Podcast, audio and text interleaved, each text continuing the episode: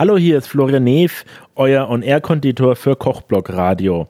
Wir machen heute Vanillekipferl. Wir nehmen 210 Gramm Butter, 100 Gramm Zucker, eine Prise Salz, einen halben Teelöffel Zimt, abgeriebene von einer Zitrone, das Mark von zwei Vanilleschoten, 280 Gramm Mehl, 100 Gramm fein geriebene Haselnüsse.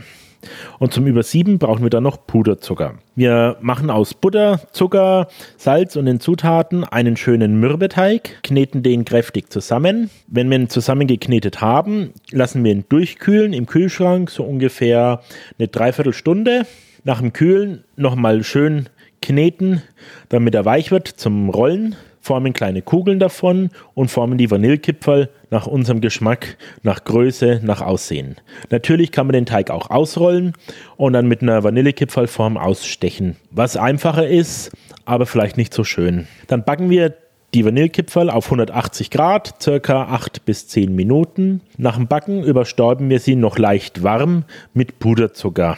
Die Vanillekipferl halten ungefähr drei bis vier Wochen, wenn wir sie in eine Blechdose tun und es ergibt ungefähr 70 Stück. Viel Spaß beim Nachbacken und lasst euch schmecken, euer und Air Konditor Florian Neef.